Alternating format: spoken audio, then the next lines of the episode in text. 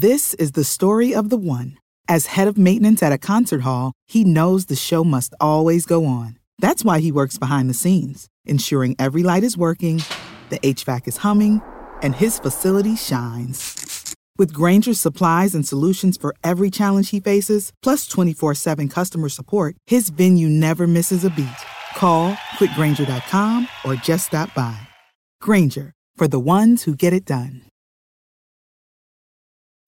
When you need mealtime inspiration, it's worth shopping Kroger, where you'll find over 30,000 mouthwatering choices that excite your inner foodie. And no matter what tasty choice you make, you'll enjoy our everyday low prices, plus extra ways to save, like digital coupons worth over $600 each week. You can also save up to $1 off per gallon at the pump with fuel points. More savings and more inspiring flavors make shopping Kroger worth it every time. Kroger, fresh for everyone. Fuel restrictions apply.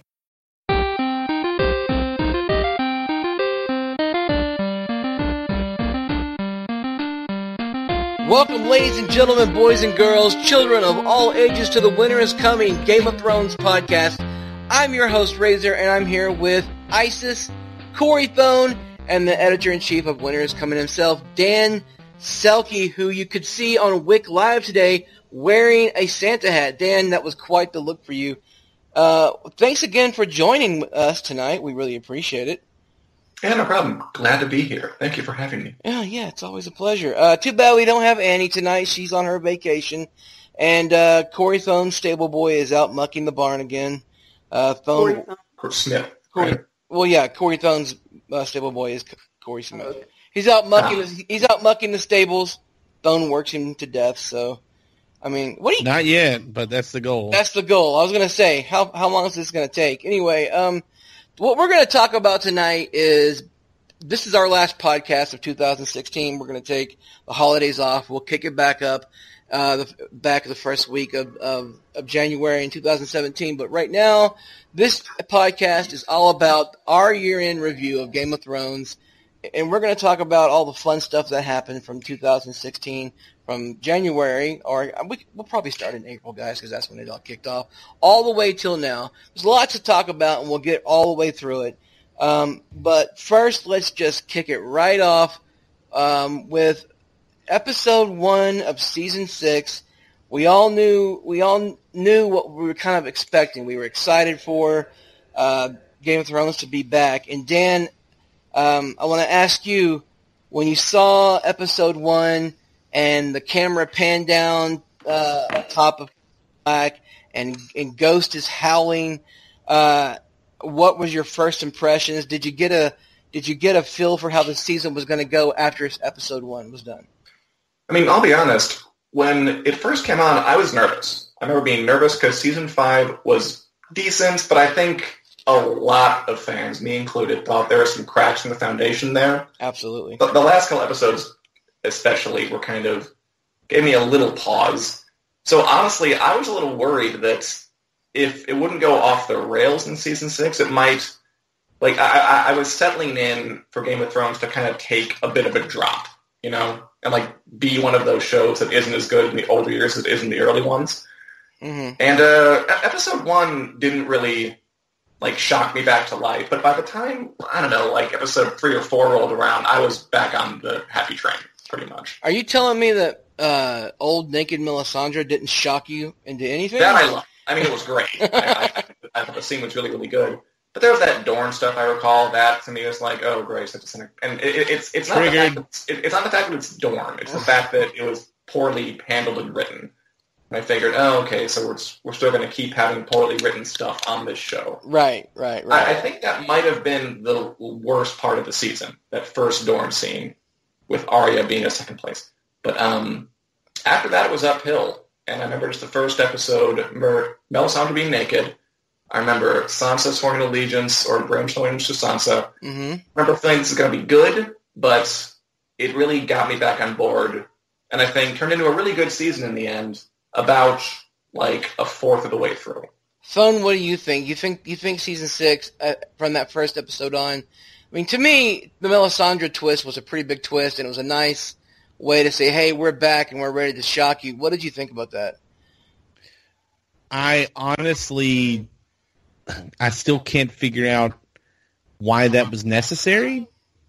I know that might sound weird, but Really? yeah, I mean, I we already knew she and the red priest and everything. We already knew that they had magic that was real, that had kind of been a thing leading up to everything to this situation. I guess because she was so wrong about Stannis, they needed to remind us that she was still magic. I guess I don't know, but I, I, I obviously I get with her character, like she doesn't usually sleep, so her going to sleep is a big deal anyway, and she takes off her magic necklace, which is probably kind of a tiresome thing to wear. She's just tired and old, and she maybe has lost her faith and all that kind of stuff, Which, right? which to me was the point. She had lost her faith. Yeah, no, I, it. but fine. But uh, I, I didn't think you had they had to do all. I don't know. I just feel like it was a big thing to do to have her faith be completely restored the next episode.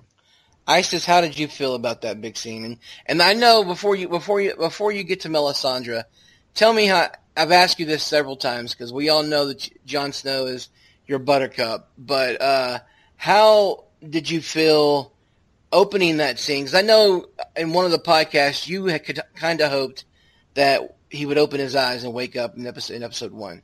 So how did you feel? Starting with Jon Snow, cold and lying, lying frozen out there in, in Castle Black's yard, and then being taken up to the room, and then uh, finally the big twist of Melisandre. What were your thoughts about that?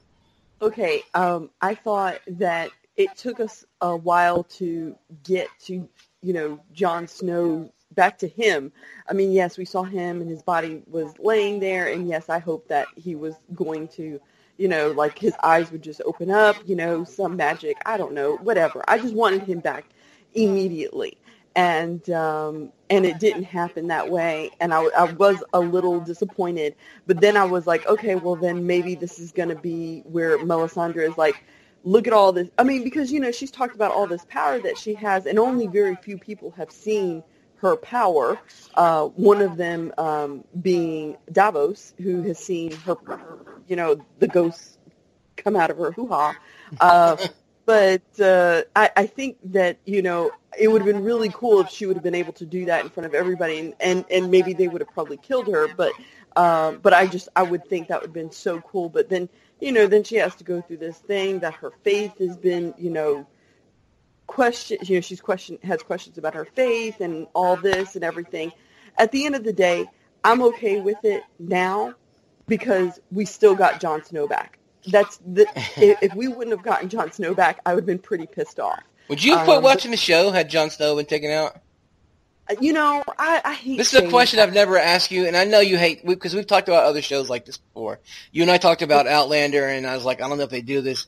The whole, the whole, the, the whole rape scene in the prison. I told you if I see that, I may not watch the show again. We've talked about that before, but yeah taking Kit Harington out of Game of Thrones is basically taking the Iron Throne out of Game of Thrones to, at this point, right? Well, no, because I still feel like I had other players that I was rooting for, and I feel, I mean, I think, granted, you know, Jon Snow is a big part of why I watch the show because he's my beautiful cinnamon roll. But I feel like that there were there's still other people that I can root for in you know in this quest for the Game of Thrones.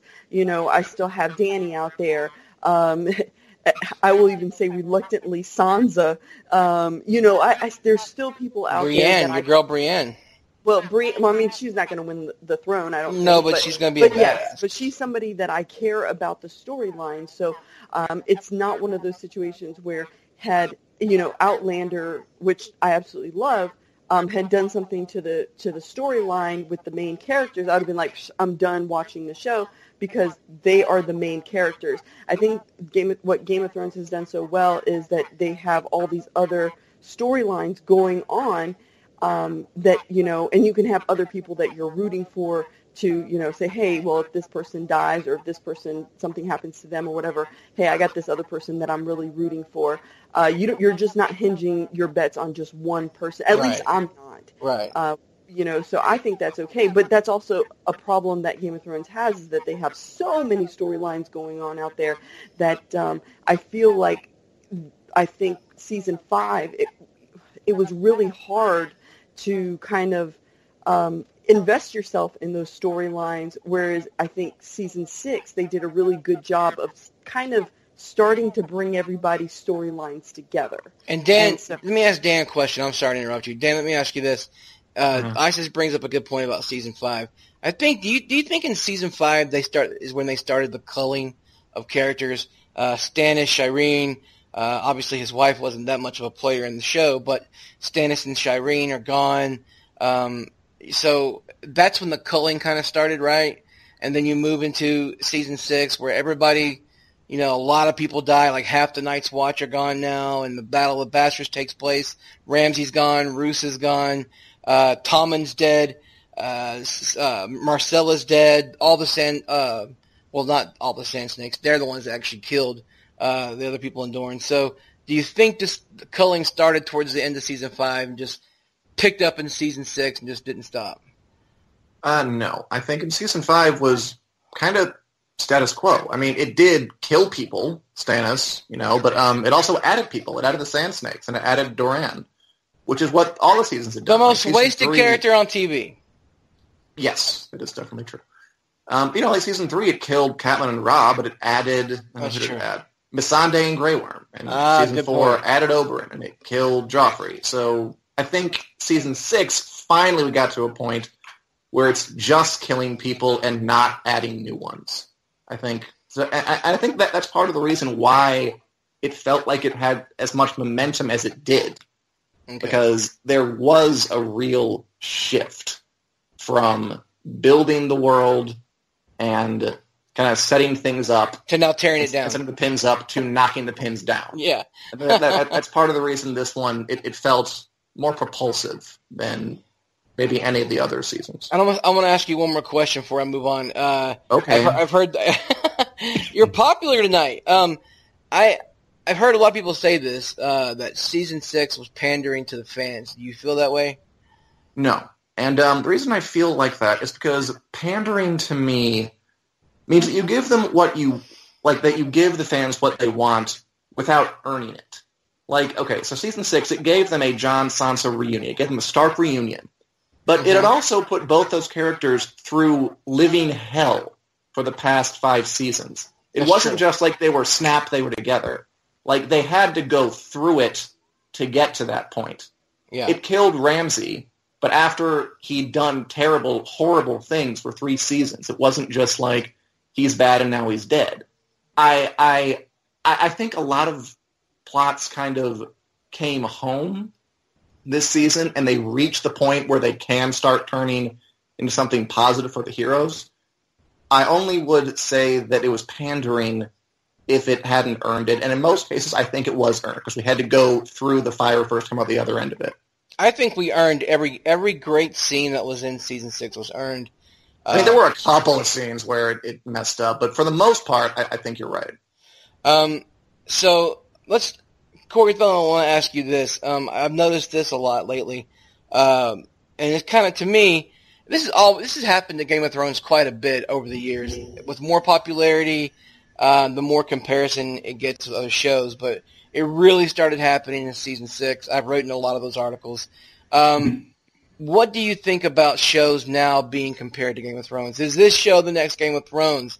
Uh, like, I'll give you, for instance, we have uh, Anne Rice uh, reviving the Vampire Chronicles and wanting to make it a show like Game of Thrones with vampires. Uh, we have Sci-Fi Channel, who the Sci-Fi Channel is actually upped their game with a lot of great shows now, and so they have Magicians season two coming back in January, and they want to compare how they're doing things with Game of Thrones. They even have a Ned Stark line in there, and and so now every new show is supposed to be Game of Thrones. And you being my uh, my Americana TV expert, how do you feel about that? I think that's a mistake to try to compare just somebody, either a viewer or I mean, if the people that make the shows are saying we're the, you know we're trying to model this after Game of Thrones, then I, I really feel like they're doing themselves a disservice. Um, yeah, I mean, Game of Thrones it certainly isn't without influence from countless TV shows and movies that have paved the way for it. I mean, hell, the books are so directly influenced by things like Tolkien and um, you know, uh, Actual fairy tales and legitimate stuff like that. history as well too. Yeah, I mean, yeah, and actual history. Yeah, I mean, it's like everything, everything's influenced by something else.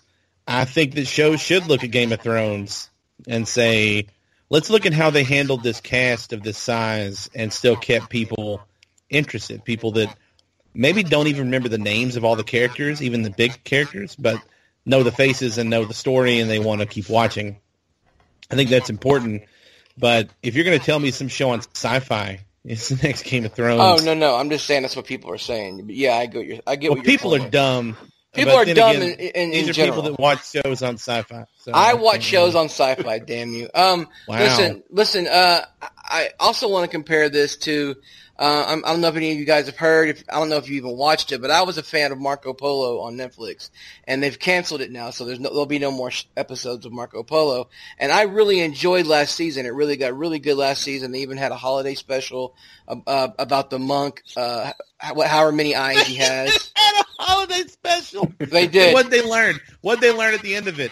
How to use a compass? No, What's no. the- Actually, actually, the holiday special for uh for that show was a bunch of weird looking Chewbacca's and some weird, weird mind bending music, and and uh, Harrison Ford really angry that he was there. The know. creator of that show has hidden the holiday special. Yeah, no, but it was it was a you know Marco Polo was a really good show in my opinion, and that show when it came out really, really, really got compared to, to Game of Thrones because of where when it was set, uh, the action sequences, horses, swords, knights, warriors, uh, battle between uh, different different um, the the politics of running a land like that. So.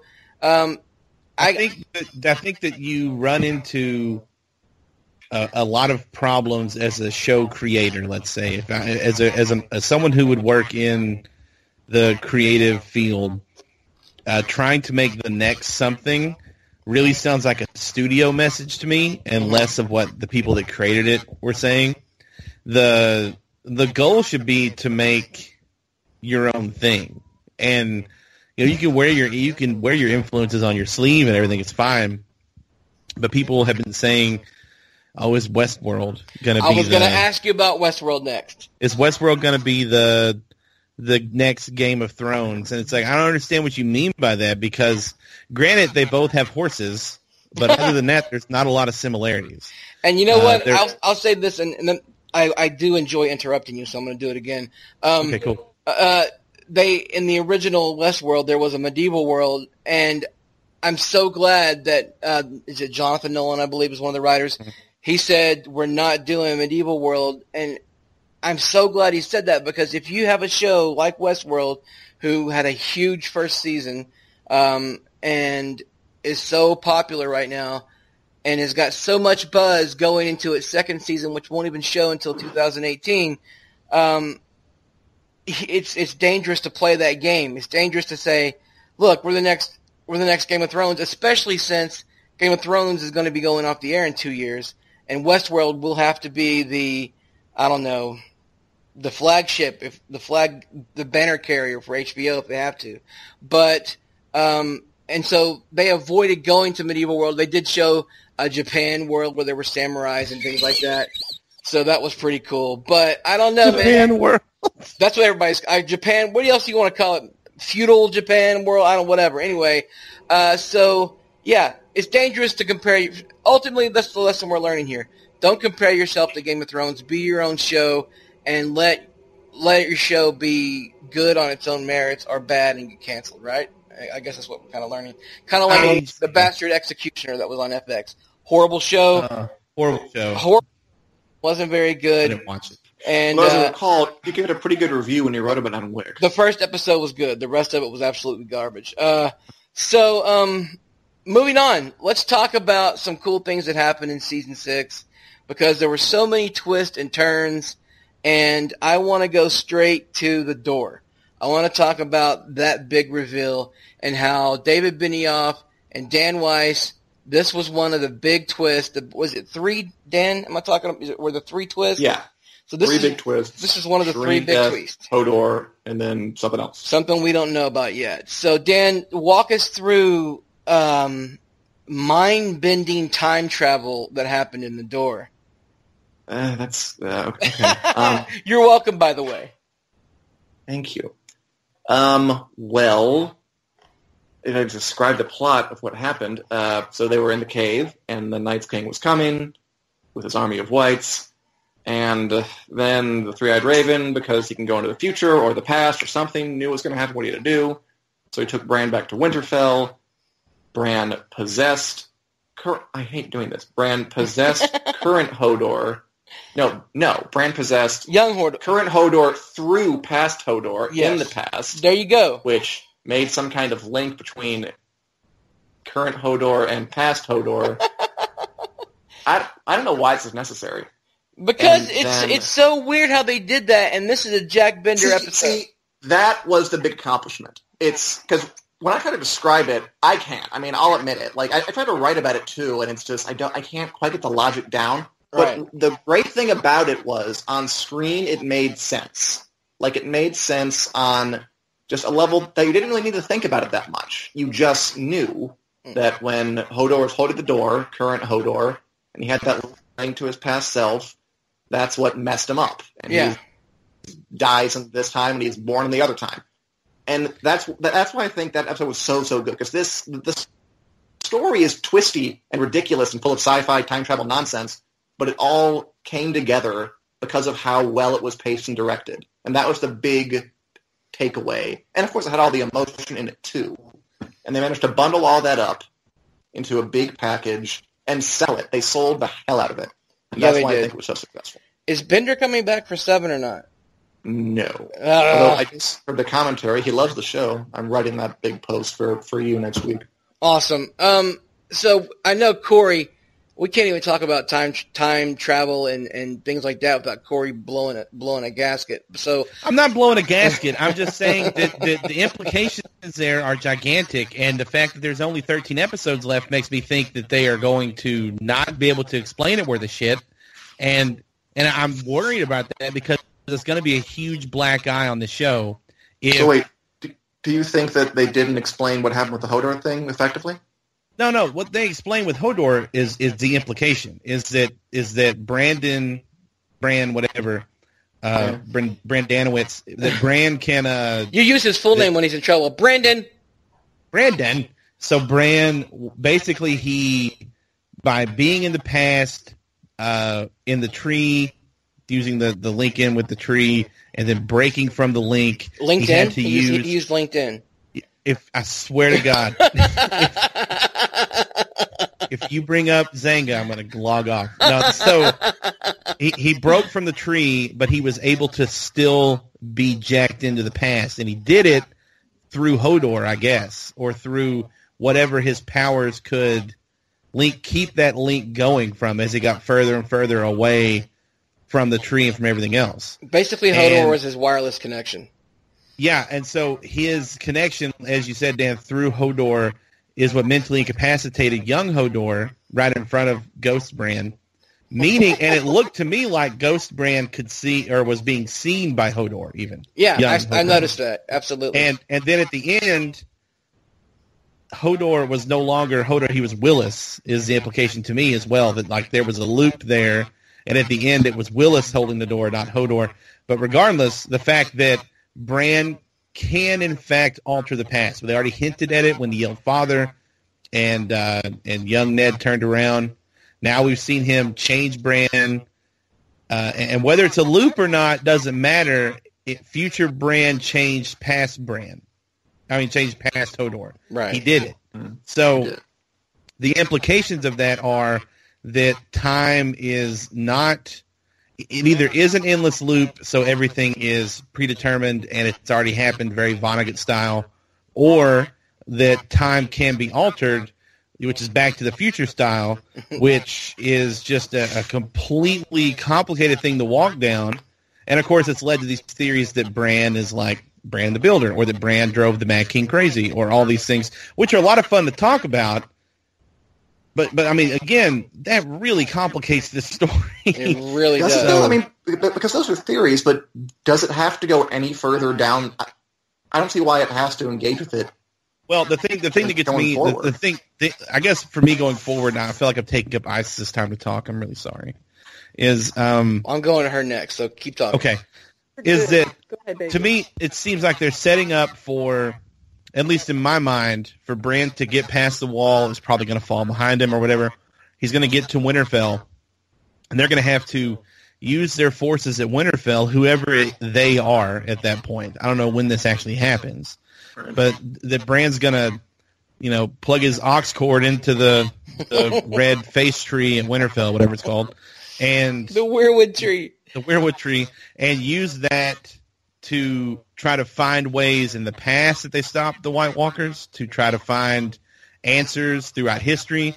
He might alter history in the process. He might find out that he has to start a series of events that lead to him getting paralyzed and his parents dying and everything because it's the only way that he can that the White Walkers will be stopped because you know if Ned lives then this happens you know butterfly effect it please don't use Oh the butterfly God. effect. Oh don't use God. that movie to ruin the effect because the effect is interesting. The movie sucks.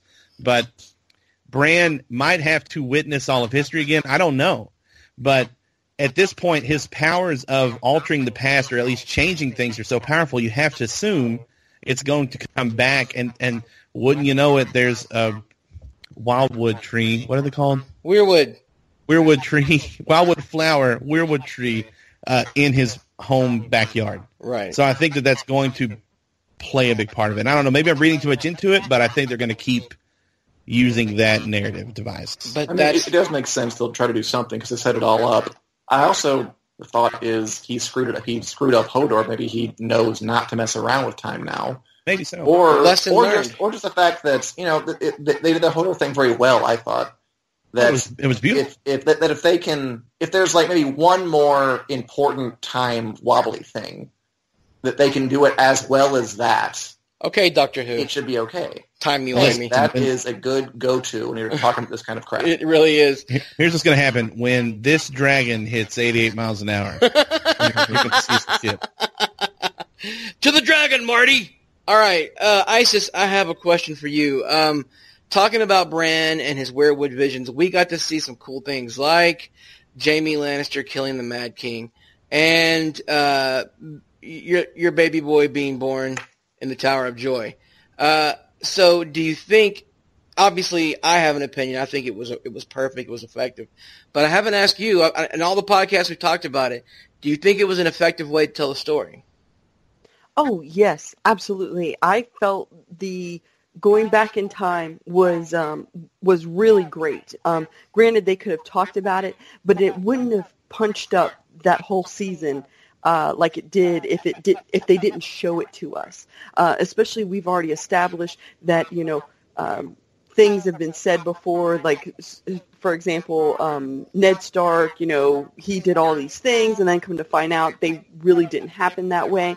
It was really great to go ahead and get a like a first-person perspective of what really occurred, um, instead of just getting, you know, backstory from so-and-so, from, you know, cousin or whatever, or, you know, Littlefinger or whatever. It was really great just to kind of see it. That way it kind of uh, eliminated any like, well, we don't know for it, it for that to be true or not, blah blah blah. No, we know it's true. We know that you know we know who Jon Snow, his you know who his parents are. Um, we know why uh, Jaime killed the Mad King because he was really really mad. He was really crazy, and um, and so I feel like it great gave a great context of of you know hey you you were in that moment with us um, you know exactly what's going on, and uh, I, I think it was just really necessary. Not only that, but it gave us such great actors this year. Some some great uh, youth actors It that really came did. on the show. Uh, just amazing. Uh, you know, from the young yet Ned Stark and um, uh, Ned's Mormont. sister and Jaime and all of that. I mean, Oh, it was Mormont was amazing. uh, it, oh, and the other one was um, young um, Hodor. Yeah, Uh, he, really- he knocked his scene out of the park. He had one, he had one big chance in the spotlight, and they talked about that scene forever. So Oh I my mean- gosh, it was the most talked about episode for, you know, well, until the next week. But I mean, it was. Everybody talked for a whole it. week, It, Yeah. it really was because it was just one of those heart tugging moments. You you know you just you love the little simple uh, simpleton, and uh, and then you know then for this to happen and it all puts everything together like you know this puzzle piece. Uh, for years that we've been kind of talking about it, uh, why he's like that and whatever the case may be. So I just I felt like it was a great way um, to kind of change up uh, what was going on. I don't think we had seen. We'd a only had one flashback. flash. We had one in season five. Is when Cersei saw Maggie Correct. the Frog, and Correct. that was that was And- the only one we had. And that was in the first episode of the season too, because Mhm. that was the I think that was the opening part um, Yeah, the of that season. So you know we had opened up to there, and I think they kind of tested the waters to see you know how fans were going to react. And man, did they dive full in, and it was just wonderful. Another reason why I felt like this this season or this past season uh, was so great because they had done things that they really had not ex- explored before. Mm. Dan, um, the fight at the Tower of Joy, one of the better fights in the entire series. Oh, sure. It's definitely fun. I mean, it was, yeah, it was a good time. Fun, I mean, it but was it one of the better? Was it one of the better fights because we got to see, um, you know, Arthur Dayne take on almost all of Ned Stark's guys by himself, pretty much at one point. And we've seen great fights. We've seen duels and, and fights. We've seen uh, Jaime and, and, and Brienne as they, on the road to King's Landing go at each other. That was a pretty Ran fun in the fight. Hound, Oberyn, and Yes. the mountain. oh, oh, obviously the you know the the mountain and the viper uh, that was amazing. Uh, so where do you think the Tower of Joy, off the top of your head, where do you think the Tower of Joy fight ranks in the, the fights that we've seen? Not Uh, ca- not uh, counting uh, wars. Uh, three, third, Three. three, four, three. God damn it, you and Bone. I should have known I mean, better. that's that's that's just a good thing for a list sometime. Coming Yeah. soon. Top ten one-on-one fights. Well, I know what I'll be writing on Wick while you're gone. Anyway, you um, so we got we got a lot of flashbacks this season that opened our eyes to a lot of things. We also got clues in Bran's final flashback. I think it was his final flashback of the season to the cache of wildfire um, underneath King's Landing that we all knew was there because of Tyrion during the the uh, battle for Blackwater Bay. Um, let's let, let me ask you, Isis. Cersei blowing up the Great Sept of Baelor, and in one fell swoop taking out all of her her rivals and enemies except for Olenna because she wasn't there. Um, again, is this even though the show is is starting to bring everybody together and paring down characters? Was this a good move?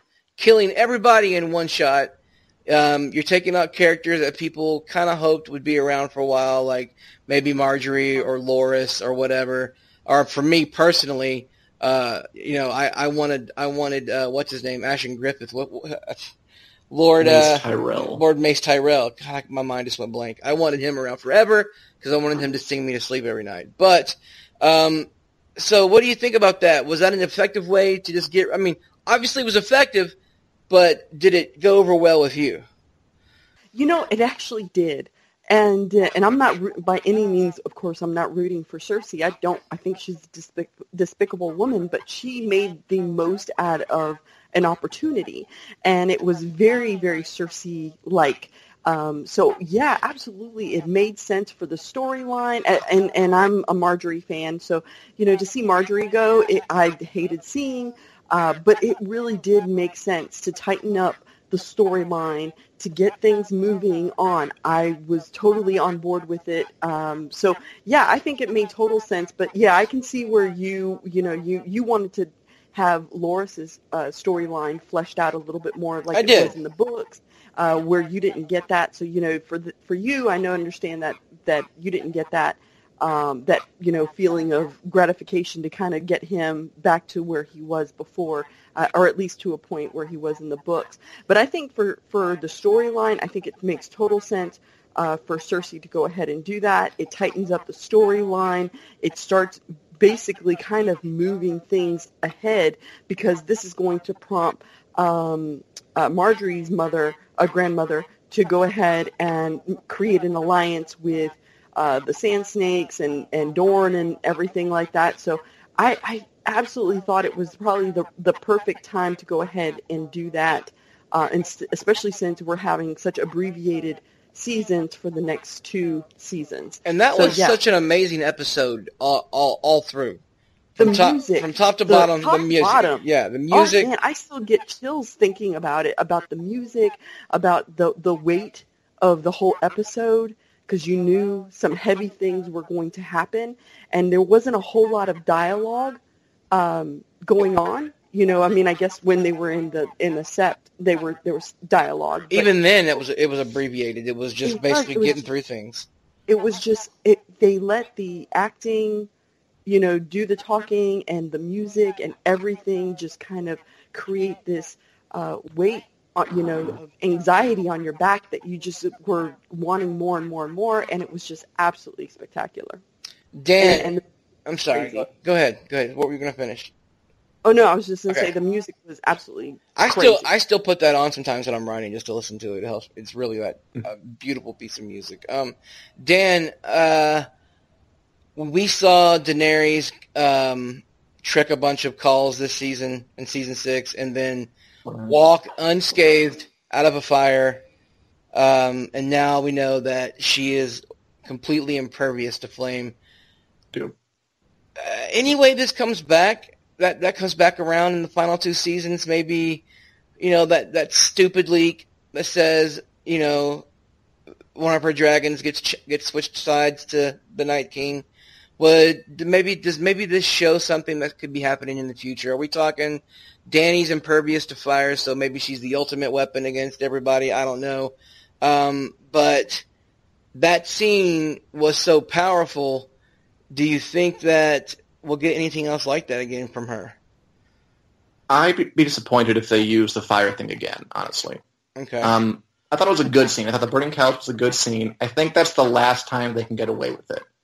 Season six for me for Daenerys played like Daenerys' greatest hits. it was. It for- was, it was, you know, the bring down the khals were called the sack of Astapor when she killed all the slavers. Yeah. hmm It recalled the burning. It recalled when she walked out of the fire in season one because she was unburned, and then her big season episode six finish where she was on the dragon and gave the big speech recalled Drogo's big speech back in season one. You know, going to Meereen and fucking it up recalled the sack of Astapor. So it was like it was like every cool thing done in Essos was being referenced and repeated. I hope that she gives us some new notes in uh, the final couple of seasons. Uh, Corey Thone, do you think we're able to get that from this character? New notes from from Daenerys? Uh, it seems like a lot of the complaints coming from fans is that she's uh, a one-trick pony. Like she only has one monotone, a monotone voice, one facial expression, and her story is basically, "I'm the rightful queen. Get out of my way. I have dragons." Do we get, or you think we'll get a little bit more in-depth character in season seven? Or it, and if they don't, is it a mistake? Oh boy. Um, so I hope we get more from her, but I am not confident that we do. I think there is an interesting dynamic that's waiting to unfold between her and Jon Snow about um gosh, I mean not only is he a Targaryen, that's a whole different thing. Right. But just his kind of populist rise to power from being a bastard to being king of the north and uh, i think when they meet she's going to probably have some respect for him at least in that regard plus as isis will verify he's handsome so uh, but i i just she hasn't shown more than that like i'm not gonna not gonna lie i don't understand the nominations for her for a lot of things I think that some of her biggest moments and speeches have been cheesy, almost cringy in their uh, just delivery. Wow.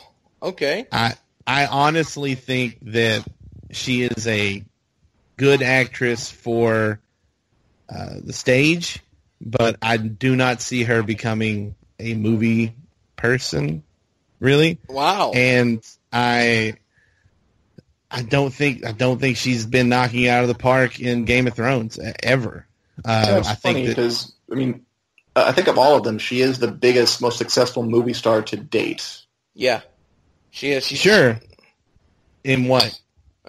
In Me Before You, in I don't know now Star is. Wars. Terminator. I mean, she's Is she the one in- who is she actually in Star has Wars? movie hits. She's gonna be in the Han Solo film. Yeah, and, uh, Ah, well, see, that doesn't make me even more excited for the Han Solo movie. But and Terminator was an epic failure. yeah, it was Me trash. Before You was like, you know, a lighter thing. So she's Sure. actually someone who actually has had hits, though, I'm saying. Like, Jon Sure. Snow has had no hits. No, That on paper, not a hit.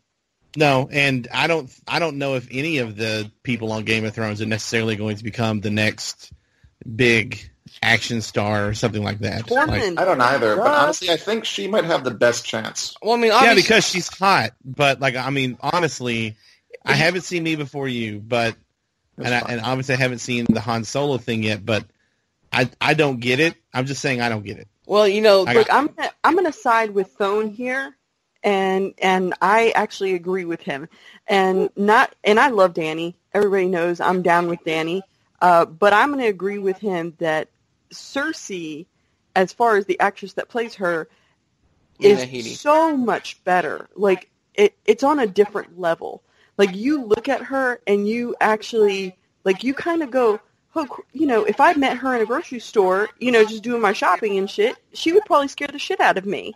Now, Danny, on the other hand, I would be like, hey, let's take a selfie, and uh, and the girl who plays Cersei, I would probably like, you know, go on another aisle or something because she would probably freak me out, even And- though I know she's not real and and you know it's a it's a character. She's Lena, actress. and, but to be fair though, Lena Headey has way more experience than uh, yeah, she Emilia does. Clarke. And I think I think Emilia Clarke will benefit from not being cast in giant blockbusters, which apparently is not happening. She'll benefit more from uh, doing movies like the one Dan referenced. It was a lighter fare. I mean, you can't just jump into. romantic comedy. Yeah, well, I mean, time I'm I, talking about me before you. I never thought I would discuss me before you this month. I don't even know what the movie is. I can't speak to it at I, all. all I know is that there's a guy in a wheelchair and she's supposed to be taking care of him. That's all I know. But I think I don't know. Whatever. Anyway, like like, and it's a it's a chick flick. I mean, let's just be honest. It's it's a chick flick, and and maybe they're trying to line her up to be, you know, uh, you know, a, a new sweetheart, movie sweetheart, or whatever the case may be. She's the Um, killer Julia Roberts. Yes, there you go. She's the next Julia Roberts.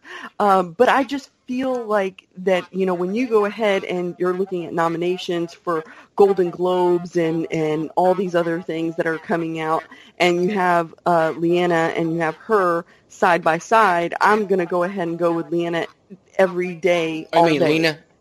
Lena. You yes. say Leanna, I, Uh, I keep thinking of Lyanna Mormont. I'm like, okay, yeah, no, I agree, no, 100%. sorry. No, yeah. Um, and I, I just, I've had a couple of drinks. Um, so Shocker. I, I just, go ahead. Shocker. Yeah, shocker. Um, so I just feel like, you know, I, I agree with Thone there. It, it just makes no sense to kind of put her in, you know, beside. well, uh, and and I'll say this too, Isis. I think earlier in the show, in seasons one, two, three, that that era, it it hadn't become her almost expected shtick yet, and and I think she did a great job in those first few Mhm. seasons of playing that character of the the the rise from being the downtrodden sister, however you want to describe it, to that prick to where she became by you know the end of season three or so, where I can't really remember what season it was, where she kind of hit that first big peak. Yeah, yeah. well, post Drogo, like po- post, yeah, post Drogo, post, I mean, all that. That was a good build, and she did. But but since then, she has been stagnant to me as a character, and I think part of it is her delivery and her style of acting. But I that think, doesn't mean she won't work in other stuff. Um, I think her Yeah. problem, her problem on the show, and Dan as a book reader, I think it's it's Meereen. When they got to Meereen, she she became her character from the books, and she set and ruled a city that she had no business sitting in and ruling. So it became extremely boring her storyline, and that's where a lot of the complaints from fans were like, "Why do I even care about Meereen scenes? Because they're so boring. They killed off Sir Barristan. Why do I hate this show now? I hate I hate Danny. like like these are the kind of things that people were saying, and I to me last season I actually enjoyed some of her her speeches. Like uh, I think Emilia Clarke delivers that Dothraki speech, the guttural language, very well, and um, it you know, it can get the blood pumping the way she she like she could be a good speaker to me. I, you know, maybe if she was a leader of a military, I don't know, whatever. But she's I, I think I think she's um criminally. I don't, I don't know the word I'm looking for. Criminally. Criminally cast. Y'all going to jail for Pe- people people talk a lot of trash about her, and I think I think it's really, and I get what you guys are saying, and I completely understand what you're saying, Thone. I just think that um, Emilia Clarke has delivered the big speeches that she needed to deliver quite well. Think of the the broken wheel speech. I thought that was a great speech in season five when she met uh, Tyrion, um, and then of course now that you have season six where Drogon's now her basically her mount She's flying him around everywhere, and she gets the Dothraki all charged up. I know a lot of people thought that was a cheesy scene, but I enjoyed it. And uh, and then of course, you know, in the Battle of the Bastards, whenever at the beginning of the Battle of the Bastards, when we were in Meereen, and she's talking to the to the masters, and she's, oh, this isn't a this isn't a discussion. You're supposed to be surrendering to me. I thought that was delivered quite well, but I can see where we're all split on her uh, on her if I can weigh in, just people yeah, have. Yeah. I'm more with you, David. I, I, I am. I, I, think she's a good actress. I, I like. I think the best thing she does is give speeches in foreign languages. I, I do agree, though, it's that her thing, but character, yes. but like like that's her specialty. Like that, her character has been stagnant for a while, and I think where the hope that she'll hit new notes is coming from is she's going into a new circumstance. Like she was Mighty marine. it's over She's going to a new part of the story, and that gives me hope she could sound new notes. I think acting-wise, she's more than capable of that. I just think, can the story go there? And I have hope now that they're moving it along, and she's doing this thing we've been waiting for her to do for a long time. It will have new notes. And think of the think possibilities one, of her acting with the other characters from Game of Thrones that she hasn't done in the entire series. She's not mingled with the with the people in Westeros, so it's going to be an amazing thing to see and I, I, hope she lives up to it. I think one new note they're probably going to explore is the notion of her being crazy or the touches mad, of her dad. The Mad Queen theory. And uh, I, I, I, hope she can knock it out of the park. And I do too. I think if they're going to go Mad Queen, go full Mad Queen. Let her burn everybody. I don't care. It wouldn't bother me one bit. But if she's not going to do it, I don't want to see a wishy-washy like, oh no, should I do it or should I not? Oh no, Tyrion made me feel bad. I'm not going to do it anymore. But then I'm going to lose my temper and I'm going to go ahead and do it. Like, I don't want the wishy-washy crap. I either want her to go full Mad Queen or to be a wise and gentle ruler with Tyrion, listening to Tyrion's advice. That's what I want, basically. We'll see. We'll see. Uh, so, uh, Isis, you brought up a point I wanted to, I wanted to touch on when you were talking, uh, award ceremonies. Um, and I'm going to go to each one of you and I want to ask you, who do you think out of the cast was was robbed the most by either not being nominated or not winning their award? And I'll start. We talked about it. Uh, I talked about it a little bit today um, when I was writing the piece for Wick. Alfie Allen for Theon Greyjoy, um, just I don't I don't understand how you can't give that guy an award for what he did last season and even even a little bit in season five. But he's always had great range. His facial expressions, um, his act, his acting, the way he does, the way he gets into his part. If he's angry, you can you know he's got all these range of emotions that he does a great job with. And then of course my my personal favorite, uh, and I'm probably gonna butcher his name, Iwan Rheon. Ian Rion. Anyway, uh, it's really hard. You don't to get say. to pick two. Well I can pick two because this is my podcast. God damn it! you literally took my two. Ah, well, you can still give me your reasons why you think they that. that no, you finish finish your rambling. Ass anyway, sentence. Ramsey Ramsay Bolton in season six was the perfect villain.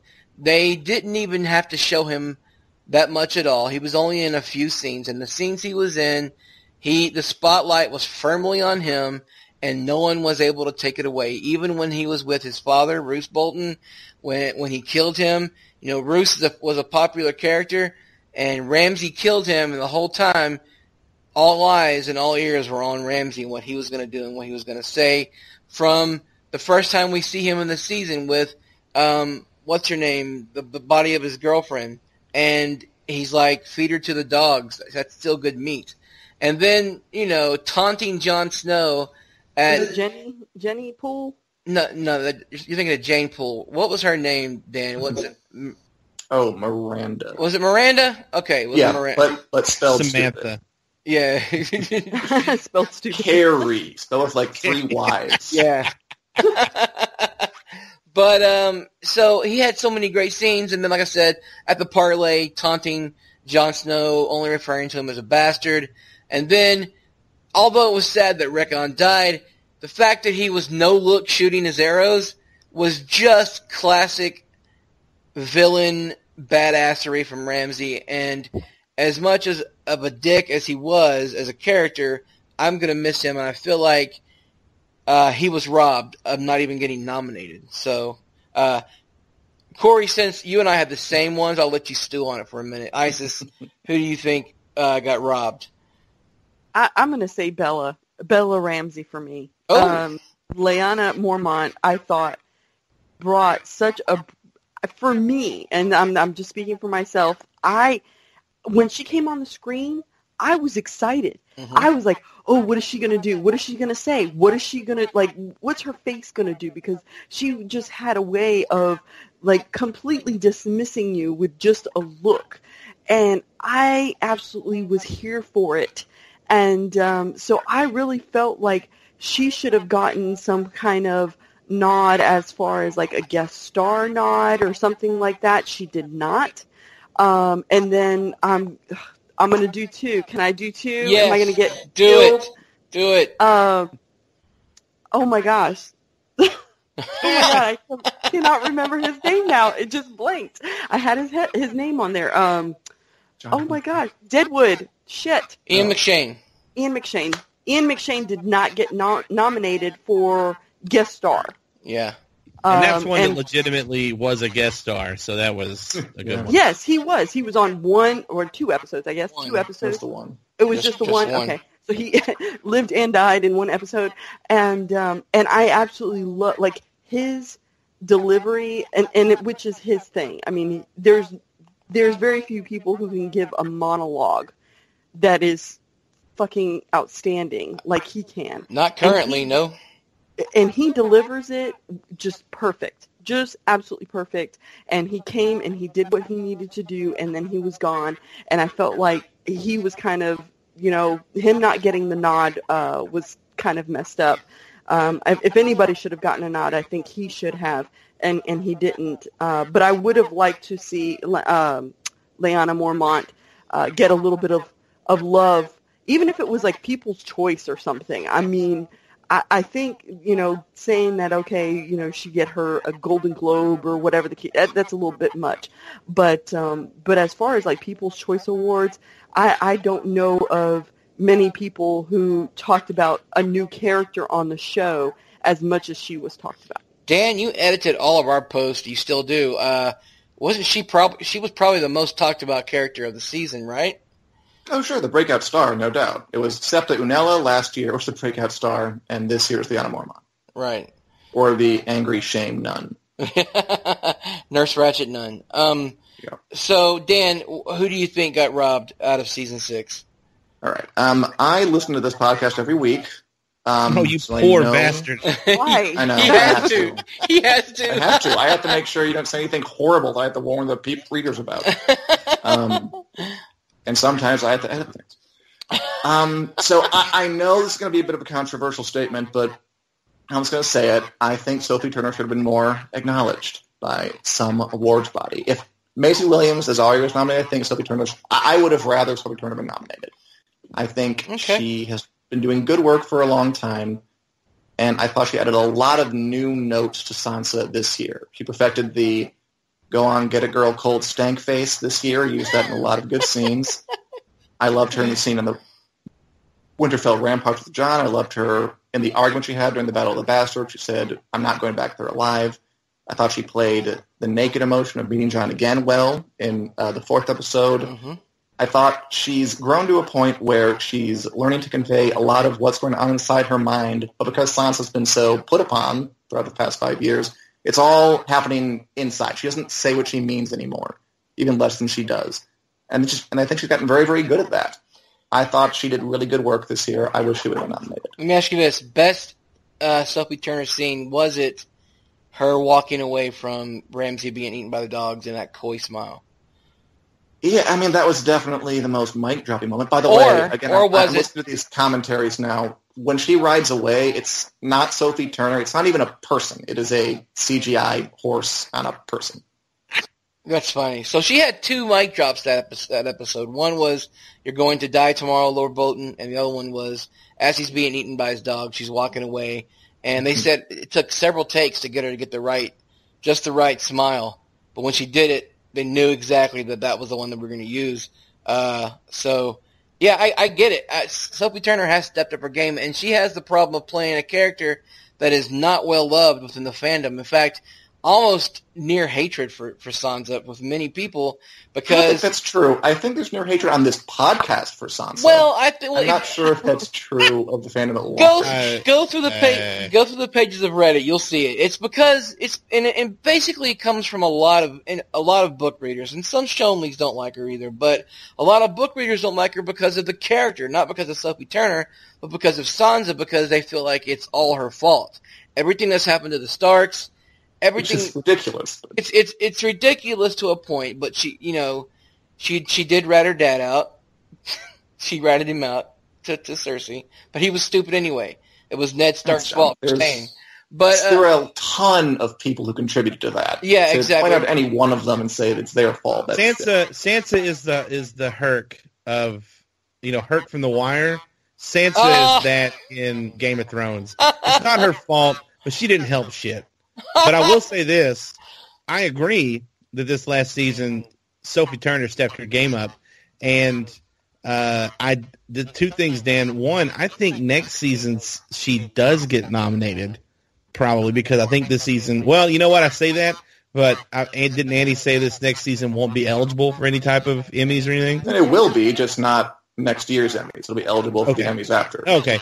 I think this next season, I think that it's going to be a Sophie heavy season. She's going to make some moves. Going to have I to. can see that. And I think because here's the thing, I think Maisie was nominated because her story arc, which took three seasons basically of her running in the wilderness and everything, kind of came to a head, and she did a great job of growing with that character and turning it, turning you know uh, Arya into something pretty special, even though some of the stuff she had to do was dumb. Uh, and I think Sophie's going to be in that same boat. But second follow-up question, there were three women from Game of Thrones nominated for Outstanding Supporting Actress last season.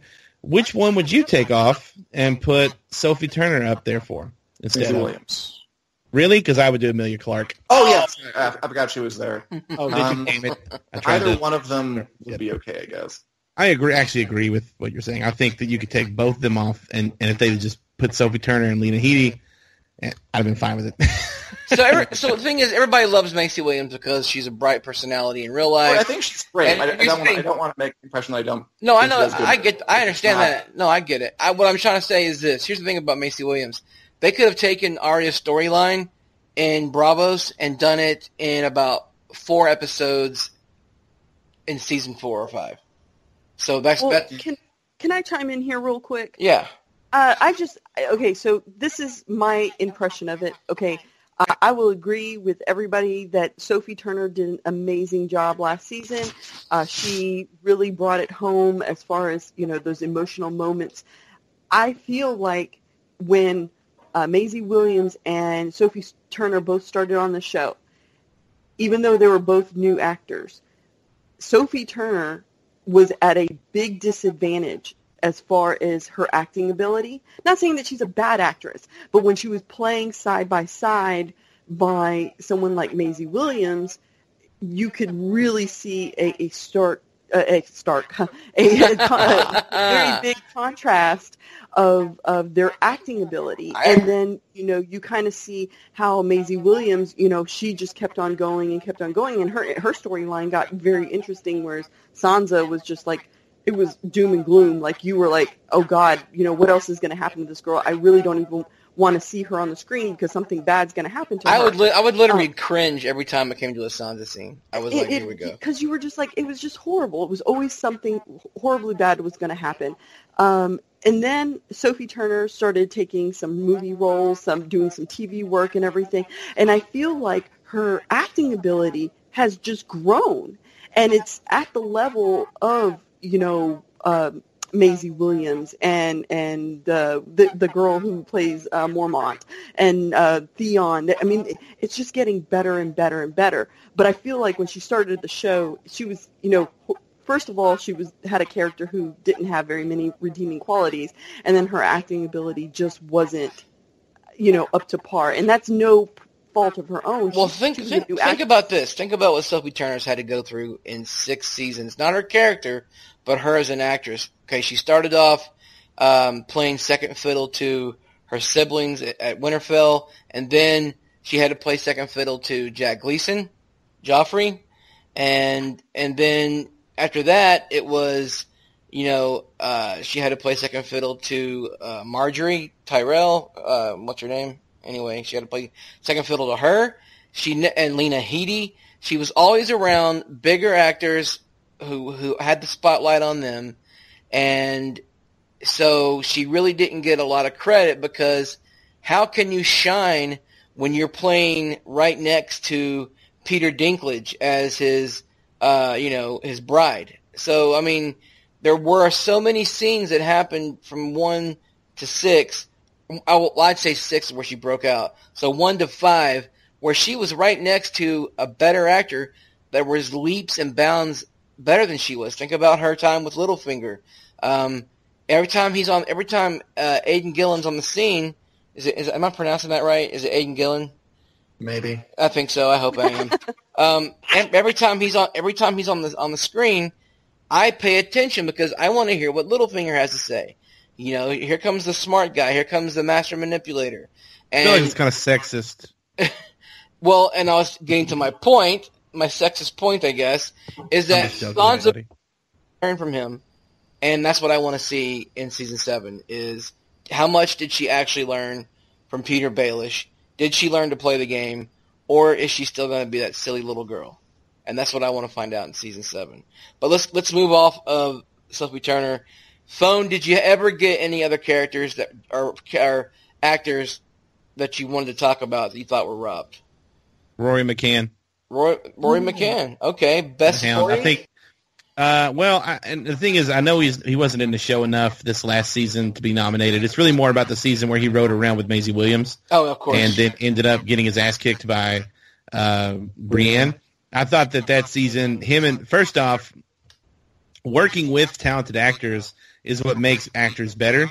Mm-hmm. Uh, that's that's something that I, I think one of the biggest reasons that Maisie Williams' character has developed like it has, and also her as an actor, is because she's worked with someone like Rory McCann, who they played off each other so well uh, with such an insanely awesome dynamic that if you'd have told me in season one or two, hey, you know, uh, Arya and the Hound are going to ride around for a whole season and it's going to be amazing. You're going to wish for a spinoff, you know, called like Tiny and the Wolfhound or something, and they try to they solve crimes in like South San Francisco. But like any chicken, any chickens, yeah. Uh, but it's bed and breakfast. They run. Grizz, hers, but there's, uh, but yeah, I, I truly that season he was robbed of a Best Supporting Actor nomination. I think because he really carried those scenes and, and helped make her character so good, while also adding so much depth to the Hound, a character that was so very shallow up until that season. He really was the guy scared of fire that's a giant. Like we had seen him do awesome things. He was a great fighter. He had the great scene on the beach with with the with the the fire coming at yeah. him and everything, and him running away. But like that, seriously, it wasn't that deep of a character. It changed everything to where we were legitimately sad to see him go, thinking that he died at the bottom of that ridge or whatever. And uh, you know that final scene with him and Arya was great. I, I think that that season he was robbed of a nomination. And there were so many great lines from that season from her. And every uh, episode, those like two the, had a back and forth that was like worthy it's really of. amazing too, because like it in in abstract, it's just not a lot happens with those no, scenes. With those people, really. like almost nothing. It's just them. Like if, if that's the kind of thing that could be really boring and really awful if not done that charismatically. Like hello, Dorne. Hello, Hugely. yeah, exactly. Well, like it's just them because nothing yeah. happens. It's it's exactly. like the plot doesn't move forward. It's just them. And, and I think that it. I mean, honestly, Dorne more happened in Dorne than happened with Arya and the Hound, but more story was told with Arya and the Hound than happened Dorne, and it was told better. Absolutely, and like I said, some of the lines from each episode they were in, like the "fucks Alomi," that was a great one, and then and then the whole back and forth about naming the sword. I can't repeat the word they said there, but only so, only so and so's name their sword. And then uh, you know, and then when he's in he's in the uh, in the bar and he's eating chickens and he's like, if you don't shut your mouth, I'm gonna eat every fucking chicken in this room. I mean, and then and then him taking her to the bloody gates where the in the Vale, and he and, and, and, she just starts laughing. That's one that that is absolutely out of the entire series one of my favorite scenes because it's so like it, it feels organic. It's so awesome, and you're right. I think that her playing beside uh, Arya, Maisie Williams playing next to Rory McCann absolutely absolutely made her better. And for, as far as season six goes, Rory McCann had had some great scenes because you oh, know, oh yeah, for sure you know, like, and but was, he wasn't he wasn't in it enough to get a he no. wasn't in it enough to get a nomination for a supporting actor, and he was more than a guest actor, so I'm kind of a cop out. But since you took two, I'm going to pick someone from the season before. well, you got your revenge. Good job, good sir. So um, let's let's all go around real quick. Let's let's close out season six. Uh, Dan, if you had to pick uh, out of the ten episodes which one was your favorite episode? And it has to be, it can't be like, uh, maybe this. It has to be one episode that stood out to you. Has to be your favorite episode of the season. Oh, it's fine. It's the Winds of Winter, the finale. Uh, easy pick. Yes, obviously. Yeah. Okay, why? Because a ton of plots kind of reach their zenith, their climax, and I thought a, a, lot of them were just depicted extremely well. I mean, we've already gone over it, but that sept explosion scene, 20 minutes, not a lot of dialogue, carried by music, carried by acting, carried by editing. Not only a really smart thing to do for the plot, like genuinely surprising, and a way to clear the board of characters, but also put together. It, it, it's not enough to just have it be written like a fun twist. The mm. fact that they put it together so well and edited it so to be so impactful, it raises it from the level of that's good to that's great. And right. then and that and that I love that it opened the episode because to, to me that was saying you watch Battle of the Bastards, you don't think we can do any better. It, we're going to do better immediately, and now the rest is just gravy. Yeah, and we also had you know big moments like Daenerys leaving for Westeros, uh, three, finding out that three Jon dragons Snow together is, again. I mean, it, again, and that was a cheesy moment. We all knew it was coming. But you know what? When it's at the end of that episode, it kind of works. It's just going to go with it. Yeah. Um, you had being fun on Jon Snow's parentage. Mm-hmm. You had the King of the North election scene. Want to call it that? Oh man, the cut, the even cut. the smaller stuff, like the Hand of the Queen pin when Daenerys. Oh yeah, amazing. Crowns him Hand of the Queen or whatever.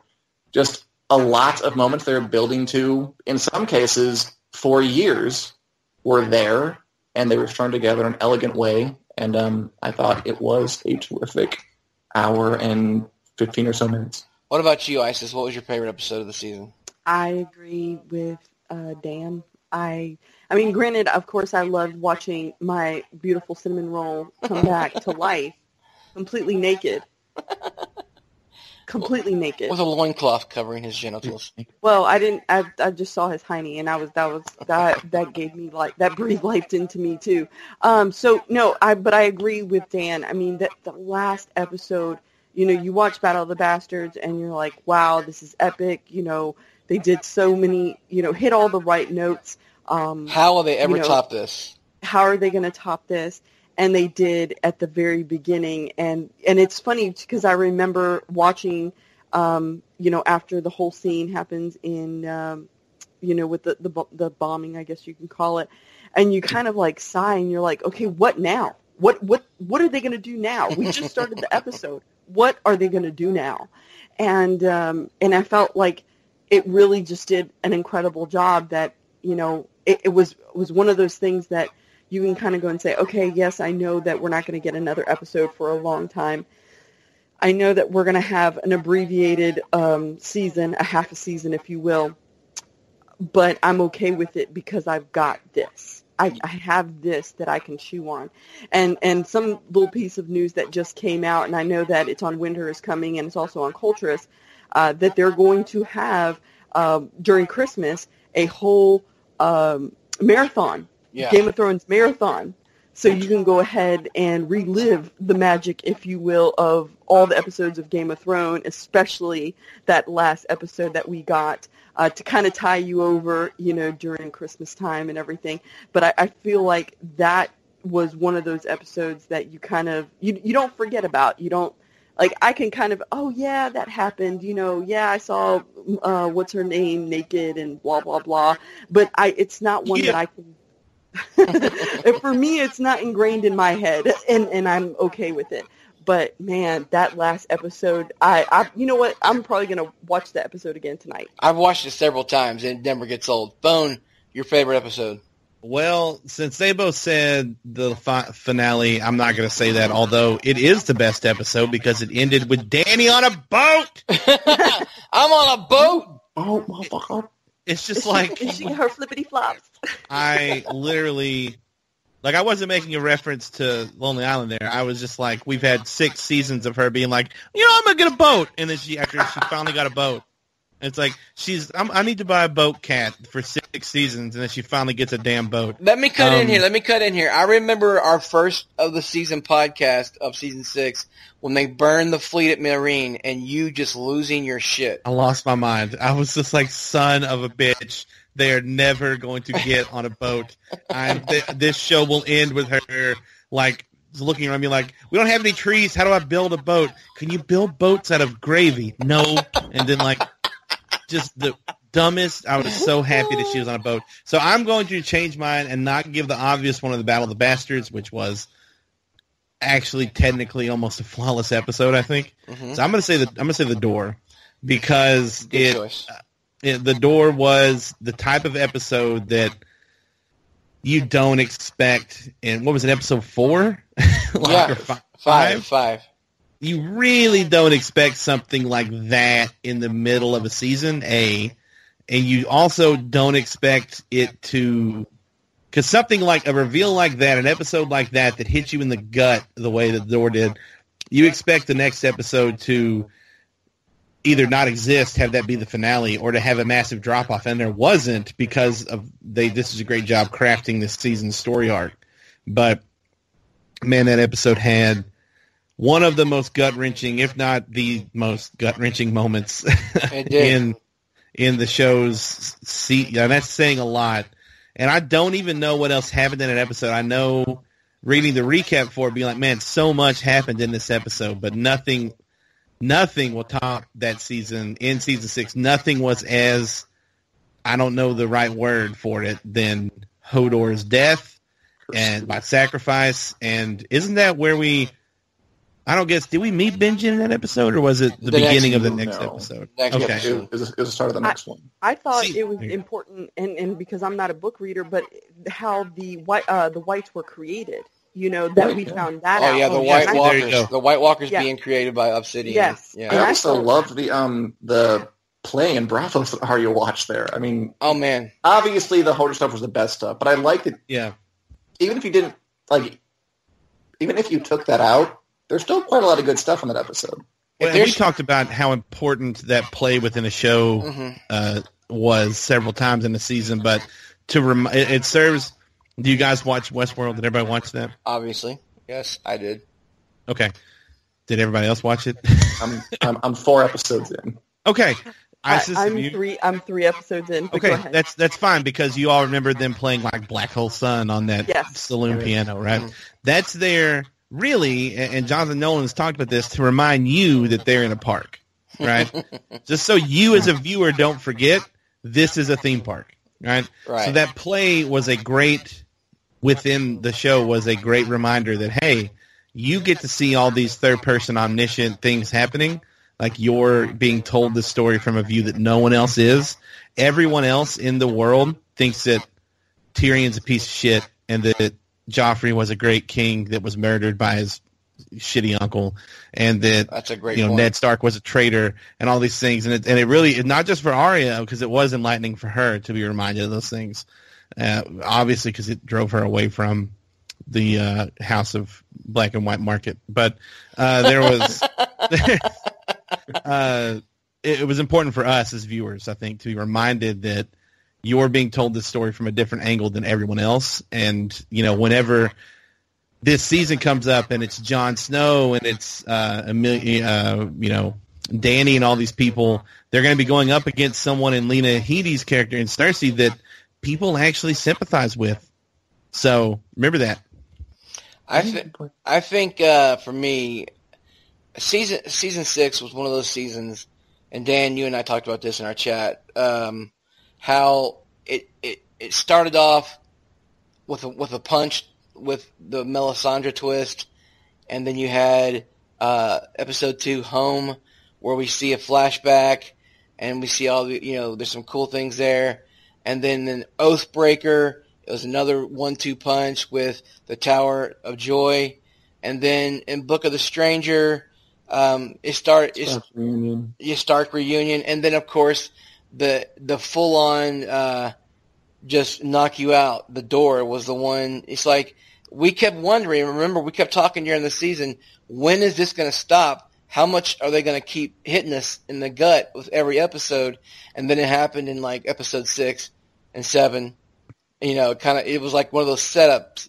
We're going to set everybody up, get get them ready for uh, episode nine, the Battle of the Bastards, which I'll go ahead and choose the Battle of the Bastards as my favorite one uh, because I had been looking forward to Jon Snow um, to, to to to take a quote from ISIS to wreck some dicks, and uh, he did. He got out there, and obviously the the old Stark um, or Targaryen, if you want to call it, uh, a- anger gene popped up, and he was he was goaded by by Ramsay, and he ran out there on the battlefield to try to save Rickon, and of course that probably caused thousands of his own men to die because they came to save him. But that episode was so amazing because as you're watching Jon Snow fall to the bottom of that pile of bodies, for me, I started to have a panic attack. I felt like I could not breathe at, at, one point. And then you're watching the uh, the after show where, where Kit Harington is saying, and, and you know, and uh, Sapo, the guy who directed it, Miguel Sapo, I don't know how to pronounce his last name. I call him Sapo. He uh, Sapochnik. Sapochnik. He talks about they actually put Kit Harington through all of that. And then you see how those horses weren't CGI. They actually were on a track that came right, you know, they had a path that ran right at Kit Harington. And this is the episode that Kit Harington really should have been won every award there ever was for. Because the way he acted his way through the battle, his action scenes, the from the time from being under the pile of men and almost suffocating to coming out of that to chasing Ramsay down to Winterfell and watching one one die and then to beating the shit out of Ramsay and then stopping when he when he realizes that Sansa's there and it's not his kill. He, like Ramsay was not his kill. It was Sansa's kill and he knew that. So he let up and he let Sansa have her day. So and then of course you get the chills moment where the Winterfell flag, the Stark flag drops on Winterfell and you're like, finally things are going back to the right. So I, I really love Battle of the Bastards for that. That was a really great episode, and I, I, like you guys have said, it, it set up the Winds of Winter perfectly. And I don't know how we're going to get that in season seven with only seven episodes. I don't see. I mean, we we've seen the filming leaks, we've seen the filming. Uh, you know, we've seen reports and photos, and it looks like they're setting up to be big battles. So let's move off of season six. We've all talked about our favorite characters, our favorite scenes, and all and, and, and favorite episodes. Dan, you have your hand or fingers on the pulse of news, and Gross. for seven se- season seven, and I want to ask you. I want to ask you. Oh God, I want to ask you what excites you most about season seven from all the all the filming things we've seen, the the photos, the videos, and even if you want to talk about it, which I really don't care to, the leak. What what excites you most? I mean, my honest answer, I know it's kind of a cheat, a cheat answer, is what I don't know excites me the most. Mm, That's that's always been the case. that's actually Um, a really good answer. I mean, it's it, it's it's it's it's totally cheating because it's not something that's in the photos, but um, it, it's true. That, that's always been true of the show. I didn't see the door coming, and I loved it. I didn't see the set, the set explosion coming, and I loved it. I hope they deliver things that we don't see coming. And um, you know, the leak. Eh, I don't want. I don't want to talk about it either. All it could be true. Some it could be true. Some it's obviously true, but it's not complete, and there's no context. Right. So I am hoping that we see some things that come not out of left field, then like center left, and uh, just surprise us. Who do you want to see most in season? Who do you want to follow? Whose story do you want to follow most in season seven? If you had to pick, Um, if you had to pick one character, One single character. Um, Sansa. It is. I'm sorry. I want to see what she. And I know Okay. I'm apologizing. I mean, I do. I want to see what she does next. I and just like what's involved with her sphere of influence right now. I feel like she's a character who's growing and is really kind of dynamic right now. A, a lot of the other ones are kind of set. Daenerys hasn't really changed since the end of season one, to be honest. Jon Snow is, you know, kind of the dour, gloomy guy. Sansa is someone who's developing, and I want to see where that development takes her. I can see her dying by next season. I can Hmm. see her becoming the new Queen of Winterfell by next season. Um, I don't know which way it's going to go, and I want to see. I'm gl- yeah, that's a good answer. Uh, Isis, if you had to pick out of all the the news that's come out of season seven filming, what excites you the most? Okay, well, of course, it's going to be Danny and Jon Snow meeting. Oh, I feel like there's a whole lot of meaty things that could happen there. Um, you know, and I'm not going to, you know, talk about any spoilers or anything like that. But oh no, I- we warn people. You can talk about spoilers here. Well, they they Well, know. I, I just I think that you know there's a a, fin- a family you know uh, thing going on issue that they don't even know about that they're actually you know related. Um, I feel like that could come up. Uh, I feel like you know there may be even as some people have said that they would be open to a romance between Jon and Danny, um, but I feel like you know the the war coming that they have a lot that they need to either you know they're either going to join forces or they're going to be like okay no we're going to split apart. So i feel like they have a lot of th- their their storylines merging together is a good thing and i'm I, i'm actually really excited about seeing it. Uh, i think that it has a lot of potential you know to show us some really really great things um, and and maybe elevate both of those actors their acting to you know another level So choose one. uh, choose one character. Choose one character. Oh, okay. Well, now the person that I want to see is going to be Arya Stark, Okay. and it's, it's not. I mean, yes, I, I want to know about Jon Snow and Danny, but I, I really, really want to know about Arya, and and I'm going to tell you the reason why. Um, being that all the things that have happened to Arya, I feel like to me she is like a, a war veteran coming home and or at least I'm assuming she's coming home. I hope she is. I hope she's going to Winterfell. And I am interested how she's going to play this. I am interested to find out, you know, is she going to have some sort of uh, PTSD? You know, what changes are going to occur? Are her is her family going to, um, you know, I mean, of course, they all say, "Oh, yes, you know, please come home, please come home." But are they really ready to deal with the the issues that Arya may have um, coming back to civilization? You know, she's been on her own for so long; she's having to fight for everything that she's she has, uh, even the clothing on her back.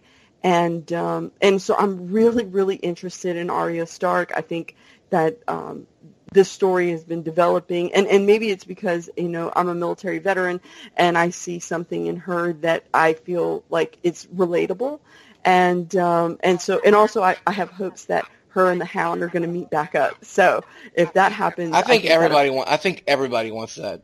yeah, if we can get them to meet back up and, and even, you know, do a little trifecta, an Arya, Brienne, and Hound reunion. And and they're the only three that know what happened on that damn mountain. And so, So, I think ISIS, you heard it here, folks. First, ISIS wants a three-way between Arya, the Hound, and Brienne. All right, we heard it here first. Don't Um, forget Podrick. Podrick the Legend, pain. Um, I, I I think I'm looking forward to most out of what uh, what I've seen from the leaks and all the spoilers and all the filming and, and all that. I want to see uh, Drogon lay waste to the Lannister army. I want to see how that how that gets put together if that is in fact what's going to happen. Uh, I want to see Mad Queen Daenerys decide to go. You know what? You kidnapped Yara. You killed some sand snakes. They were my they were my peeps. So you know what? I'm gonna go ahead and take my revenge, and I want to see her go full on fire breathing mad Light queen. Light them up, and I want to see it happen. And we've seen the pictures. We, we've seen what we think is going to happen. But that's what I that's what I'm looking forward to seeing. I, I want to see the dragons, you know, and and because the other two, Viserion and Rhaegal, they've always been smaller than Drogon because they've been kept in captivity. I want to see if they've grown, um, and that makes me excited. And uh, of course, obviously, I want to see what happens when Jon and the Hound and Thoros and and and and whoever else goes north of the Wall try to capture a White and bring it back. I want to see that. But the one character that I'm most excited for, uh, and I can't believe nobody's mentioning. I want to see what what happens to Sam in Old Town. What does he discover, man? Like, come on, guys. Sam is could possibly be- be the savior of Westeros. He could possibly figure out how to cure grayscale, how to stop the White Walkers, and how to make a really good chicken soup. You never know. There's a lot of books there in that library, and uh, I always loved it. I always loved John Bradley on screen because he plays Sam exactly how I read him in the books, and um, and, and I want to see what happens with him and Gilly there in Old Town. So that's who I'm most interested in following. Obviously, I want to see all the characters and what they're going to do, but we didn't get enough of Sam in season six, did we? I mean, I, I don't think I don't think we did. Just that moment when he went home. And, he went home, and, stole the sword, then he went to Old Town, and that was it. But I like the I mean- fact that he stood up to his dad. I mean, you know, there were some daddy issues there, and that I felt like, you know, in the end, he he got, you know, the last word in in his own way. Right, right. And now he is the first person we know who's going to college in Westeros. What frat will he pledge? Will his Diffie Q final be hard? Look at that stuff. That would be awesome. Animal House, Westeros. Um, Old town. So this has been our year-end review for Game of Thrones. We've talked about it all, I think, unless either any of you have, have something else you want to bring up before we bring this podcast to a close. Dan, are you happy with the way things have ended? Are you glad that we got such a good season six, and are you looking forward to season seven? I hate that season six was so good. It's really annoying. Is it scary? Um, Is it scary I'm- that it was so good? No, it wasn't scary. I, I, of, of course I'm happy. Yeah, it was a good year. I think it's a good year for Game of Thrones. Looking forward to what happens next. One quick thing I'll mention is really, really fast. Uh, spoilers. Sam and Gilly are alive. We have them filming stuff, so that's good. Woohoo! And there's uh, there's snow in King's Landing now. So that's Winter has come. happen. Winter has come to King's Landing. Uh, okay, uh, so I don't know. I think I think we can call this a good podcast. So for myself, for Dan Selcke, thanks for joining us again. Uh, for ISIS and for Corey Thone, thanks for joining us for this last podcast of 2016. We will be back in the first weeks of 2017. Listen, if you have any questions about the podcast, leave them in the comments section. If you have a topic you want us to talk about when we come back from our holiday break, let us know there as well. So uh, thanks for listening. Valar Morghulis.